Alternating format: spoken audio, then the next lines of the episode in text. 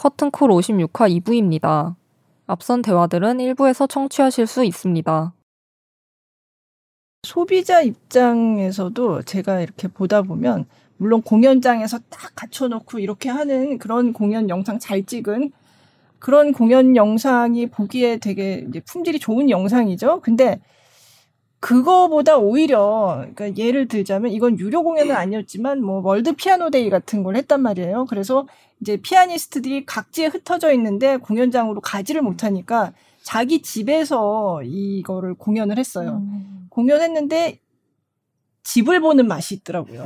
그게 그러니까 뭔가 다른 거를 보여주는 거에 소비자들이 반응을 하는 음. 것 같아요. 그래서 뭐, 어, 조성진의 집은 저 베를린인데, 어, 저긴 아파트인가? 뭐, 이렇게, 이렇게 보면서, 어, 어, 저기 근데 책이 굉장히 많이 쌓여있네? 이러고 막 자세히 막, 책이 무슨 책이지? 막, 약간 그런 호기심을 자극하는 네. 영상으로 볼 수 있는 공연 실황이 너무 많은데, 그 중에 뭘 고를까를 생각을 해보면, 어, 소비자 입장에서는 평소에 못 보던 거, 좀 독특한 거, 이런 거를 원할 것 같거든요. 그래서, 이거는 꼭 돈이 많아야지만 할 수 있는 거는 아닌 것 같고 그래서 저는 어 이제 공연 제작하시는 분들한테 사실 그 전에 제가 공연 취재를 하니까 뭐 여러 가지 이제 취재 기사를 쓰기 위한 자료를 요청을 하고 이럴 때가 많은데 정말 영상에 신경을 안 쓰는구나 이런 생각을 한 적이 있어요. 근데 물론 뮤지컬이나 뭐 이런 쪽은 이제 일찍부터 영상에 눈을 떠서 굉장히 열심히 잘하고 계신데 어, 그 밖에 이제 전통적인 뭐, 뭐, 연극이라든지 음악, 클래식 음악이라든지 이런 쪽은 정말 이런 쪽 이 영상에 신경을 안 쓰는구나라고 생각한 적이 제가 종종 있었어요. 요즘 많이 나아지긴 했지만 음. 꼭 어떤 이런 딱 패키징화된 어떤 공연 이런 영상이 아니더라도 뭔가 영상을 계속 활용을 해서 어, 그 어떤 새로운 가치를 만들어내야 된다는 그런 생각을 좀 하셨으면 좋겠다. 저희가 올해 초에 왜 한참 그 코로나 처음 이제 막 영상화가 될 때 뭐 스포츠 선수들이나 뭐 피아니스트들이 직접 집에서 했던 걸 해, 음, 올랐잖아요. 저희도 비슷한 걸 했었거든요. 아 맞아요. 뭐 네, 거실, 네. 옥상, 뭐 아파트 복도 이런 데서 어, 재밌었어요. 혼자 네, 이렇게 무용수를 네. 춤을 추는 영상을 짧게 진행했었는데 저는 아 이거 별로 좀 재미없을 것 같은데라고 생각했었는데 의외로 관객들은 그 많이 음. 호응을 보내주시더라고요. 그래서 음. 두 번째로 또 만들어야 되나 뭐 이런 생각도 음. 했었고 음. 저희가 이제 공연을 아무래도 이제 워낙 그냥 무대 밖에 있는 무용술의 일상적인 그런 삶에 대해서 일상적인 생활을 엿볼 수 있기 때문에 그런 부분에 대해서 좀 호기심을 가지고 많이 보지 않았나 싶고요. 저희가 이제 공연 생중계하면서 관객들한테 피드백을 받았었는데 네. 이제 각 공연별로 들어왔던 관객들의 그 내용을 보면 앞으로 어떤 컨텐츠를 보고 싶냐라고 했을 때 사실 공연장 제일 제일 많았던 게 안무가 어떻게 만들어지는지에 대한 음. 아. 이런 그 과정 음. 네. 프로세스에 대한 게 궁금하다는 것도 많았고 그냥 무대에서 딱 완성된 공연 형식이 아니고 그뭐 무대 뒷이야기나 이런 것도 너무 좀 식상한 얘기지만 네. 어떻게 창작자가 그걸 고민하고 실제로 연습 연습실에서 어떻게 그게 무용수가 만들어지는지 그런 과정들이 좀 어, 좀 보여줬으면 좋겠다. 이렇게 그거에 대한 니즈가 굉장히 음, 많더라고요. 네. 조금 차별화된 컨텐츠를 저희도 지금 좀 고민 네. 중에 있어요. 음. 다만 차, 안무가나 창작자들은 굉장히 거부감 있죠. 왜냐하면 음. 준비되지 않은 것들을 자꾸 음, 보여줘야 자꾸 되니까 영상으로 남, 네, 남는 그쵸. 건데 거기에 음. 적극적으로 임하는 분이 향후에 앞으로는 이름을 그렇죠. 얻게 될 확률이 높아지겠죠. 네, 네. 향후에 공연 무대에서의 현장 공연과 공연 영상이 저는 아마도 그 인쇄 매체로서의 신문과 온라인 신문과의 그 관계로 진전되지 않을까 싶어요. 그러니까 이게 대체제냐 보완제냐의 문제인데 공연을 보러 갈 수가 없고 공연이 행해지고 있지 않은 않으니 원래 기존의 공연에 대한 소비자 그룹에서는 공연 영상이 일종의 대체제로서 지금 기능할 거라고 보여집니다. 근데 이게 팬데믹이 지나가고 공연이 다시 현장에서 재개되게 될 경우 공연 영상은 현재와 같은 대체제로서의 지위를 계속 유지할 수 있을 것인가? 아마 그렇지 않을 거라고 네. 볼 확률이 높죠. 네. 그렇다면 향후에는 결국은 보완제로서의 성격을 가져가야 되는데 무대 공연은 무대 공연대로의 묘미와 줄 수 있는 어, 가야 될 이유를 제공하고 공연 영상은 또 공연 영상대로 나름의 독자적인 이유를 구축해 가서 무대에서 공연과 영상으로서의 공연이 서로 상호작용을 일으켜서 상승시키는 효과를 그리고 연출할 수 있도록 우리가 그걸 지향해 갈 수밖에 없는데 지면에서 온라인 신문을 어떻게 활용할 것인지를 지면 신문에서 고민했던 그 과정을 음. 이 공연계도 반드시 겪어야 되지 않겠는가 이런 생각을 해봅니다. 기존에 있는 관객들을 타겟팅해서 그들의 요구를 충족시켜주는 차원을 넘어서야 되지 않겠는가. 그런데 그러려면 이제 수용자의 어떻게 보면 이렇게 표현하면 좀 발칙한데요. 레벨이라고 얘기해야 될까요? 음. 공연을 소화할 수 있는 소화 기제 자체가 만들어져 있지 않은 그러니까 취향 그러니까 이거를 향유할 수 있는 취향이 형성돼 있지 않거나 어떻게 여기서부터 내가 이걸 즐겨야 될지에 대해서 전혀 준비가 안 돼 있는 소비자들을 대상으로 하는 그런 교육적인 측면도 분명히 필요하지 않겠는가. 음.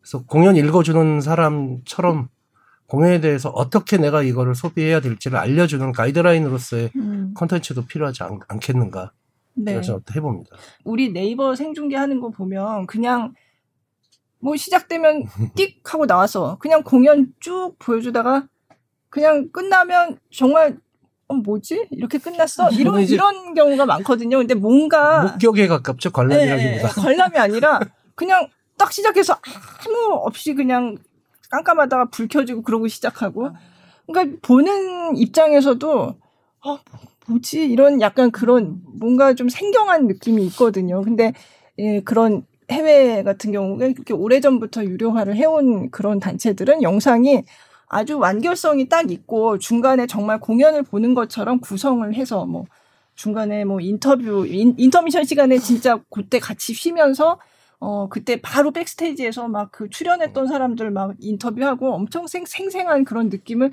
계속 전달을 해주고 뭔가 그런 이 패키지로 딱 만들어져서 내가 이걸 보면 아 정말 포만감 있게 내가 공연 한 편을 어 저런 생생한 현장감까지 느끼면서 봤다 이렇게 만들어 주거든요. 공연 영상 만들 때 그런 점을 좀 신경을 써주셨으면 좋겠어요. 그, 그것도 소비자가 바라는 거거든요. 이게 공연 진짜 목격을 뭔가 이렇게 지나가다가 몰래 보는 것 같은 약간 그런 느낌이 들 때도 있고 전혀 예고조차도 없, 없는 경우도 많이 있어요. 우리가 공연을 본다라는 공연을 소비한다라는 거는 공연의 시작과 끝을 목격하는 행위가 아니다. 네.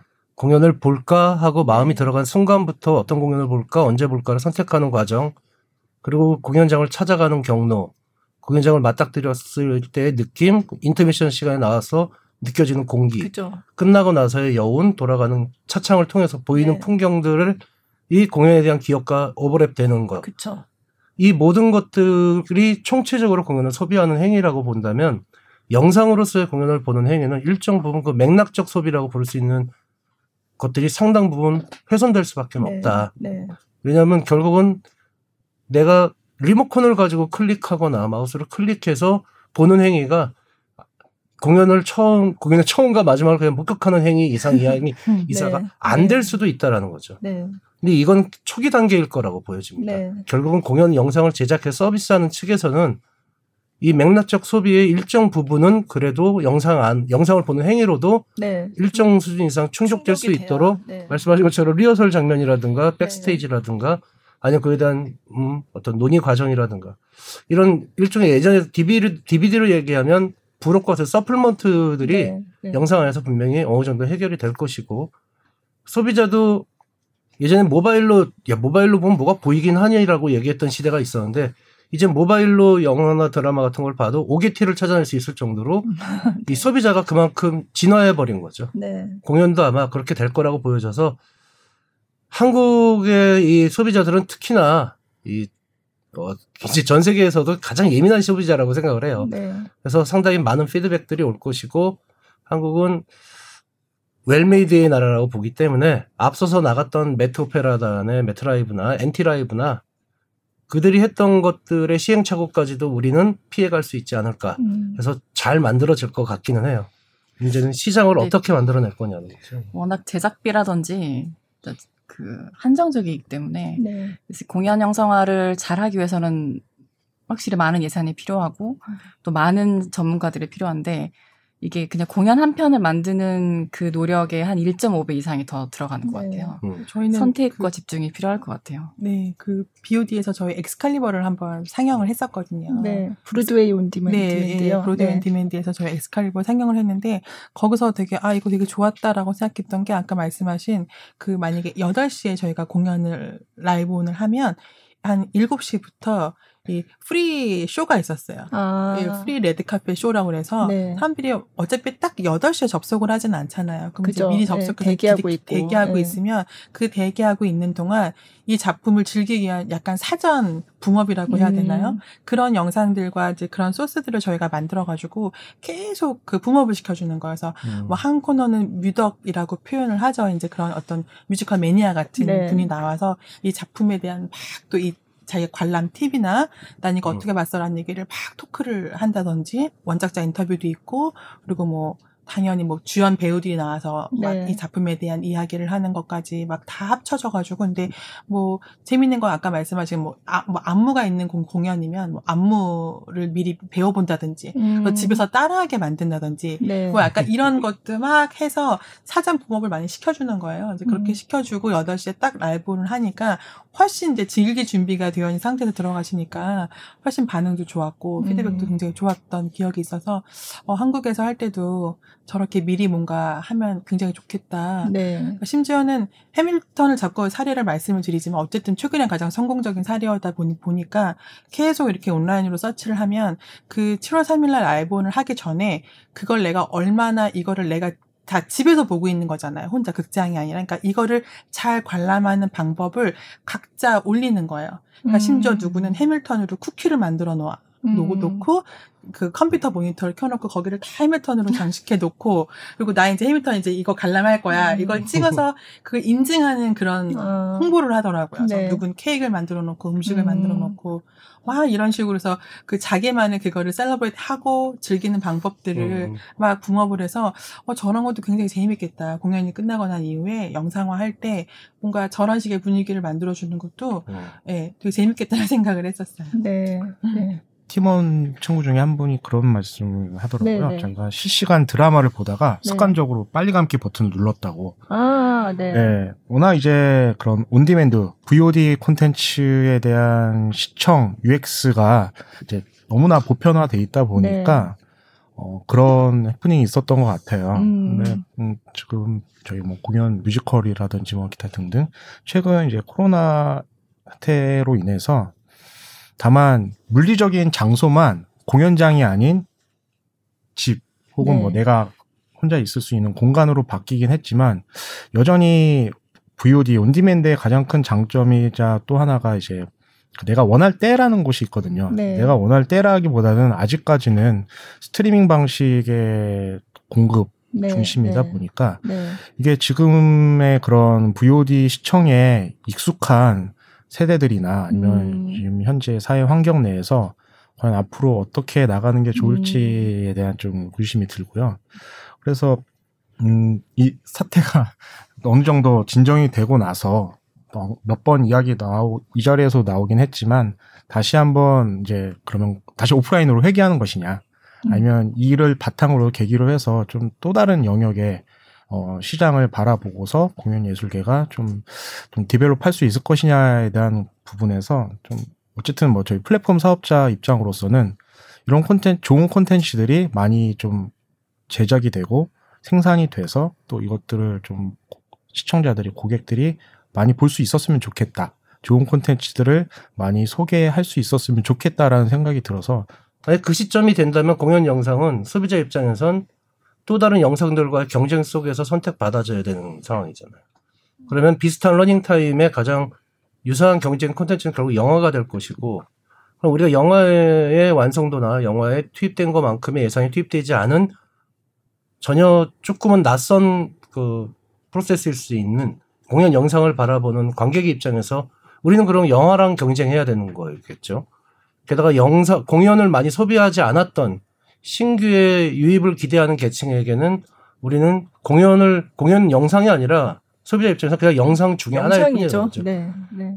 근데 저희는 어 실질적인 필드에 있는 사람 입장에서는 뭐 플랫폼도 중요하고 뭐 시장도 중요하고 다 중요하지만 이거에 참여되어 있는 사람들의 인식 자체가 우선은 좀 바뀌어야 되는 부분이 또 가장 큰 것 같아요. 왜냐하면 실질적으로 촬영을 당하는 또 배우 입장에서는 이거에 대한 거부감이 상당히 있는 배우들도 음. 되게 많이 있거든요. 그러니까 배우나 아니면은 뭐 스탭들도 그렇고 어 이 공연 영상화라는 거에서 그렇게 모두가 다 꼭 해야 된다라고 생각하지만은 않는 그런 인식 자체가 있기 때문에 실질적으로 저희가 공연 영상화를 하려고 했다가 어, 그 부분에서 부딪혀서 못한 경우도 음. 솔직히 상당히 많아요. 실질적으로 네. 다른 것보다도 음. 그게 가장 큰 첫 걸림돌이거든요. 근데 어쨌든 지금 상황에서는 공연 영상화의 유료화가 검증된 바도 없고 지금은 너무나 초기 단계이고 뭐 제도나 어떤 면들도 지금 뭔가 정립되어 있는 부분이 없는 상태에서 배우들은 어, 이게 굉장히 뭔가 수익이 날 거라는 생각을 하기도 하고 음. 그리고 또 한편으로는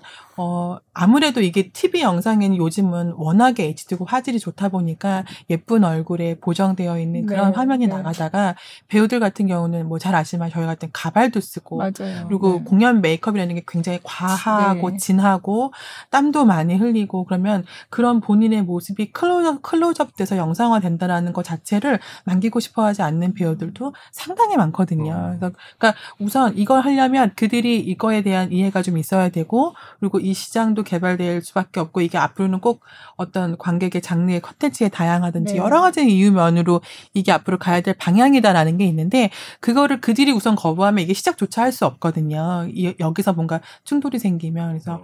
아무래도 그런 부분이 필드에서는 가장 어려운 부분이고 가장 그냥 거기서 모든 게 막혀서 그냥 스탑되는 경우가 지금까지 뭐 한 90%였다고 봐요. 음. 다른 것보다도 시간이 많이 필요하겠구나라는 생각을 합니다. 근데 초기죠.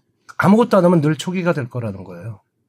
뭐라도 시작해야 될 것 같고 우선순위를 정해야 되긴 하겠지만 계속 변죽만 올리다가는 우리는 몇 년이 지나도 계속 초기 상태라는 말을 입에 음. 올리게 될 거라는 음. 거예요. 저는 오히려 공연 예술 자체의 그 현장성 부분을 더 지키기 위해서 어, 창작자들 그리고 사실 관객들도 그 부분에 대한 그 경험의 소중함을 좀 알게 된 계기인 것 같고요. 음.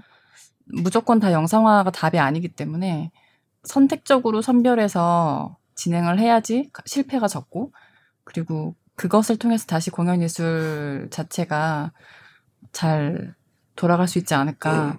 그럼 잘 준비해서 가야겠죠. 근데 좀 네. 어려운 부분인 것 같아요.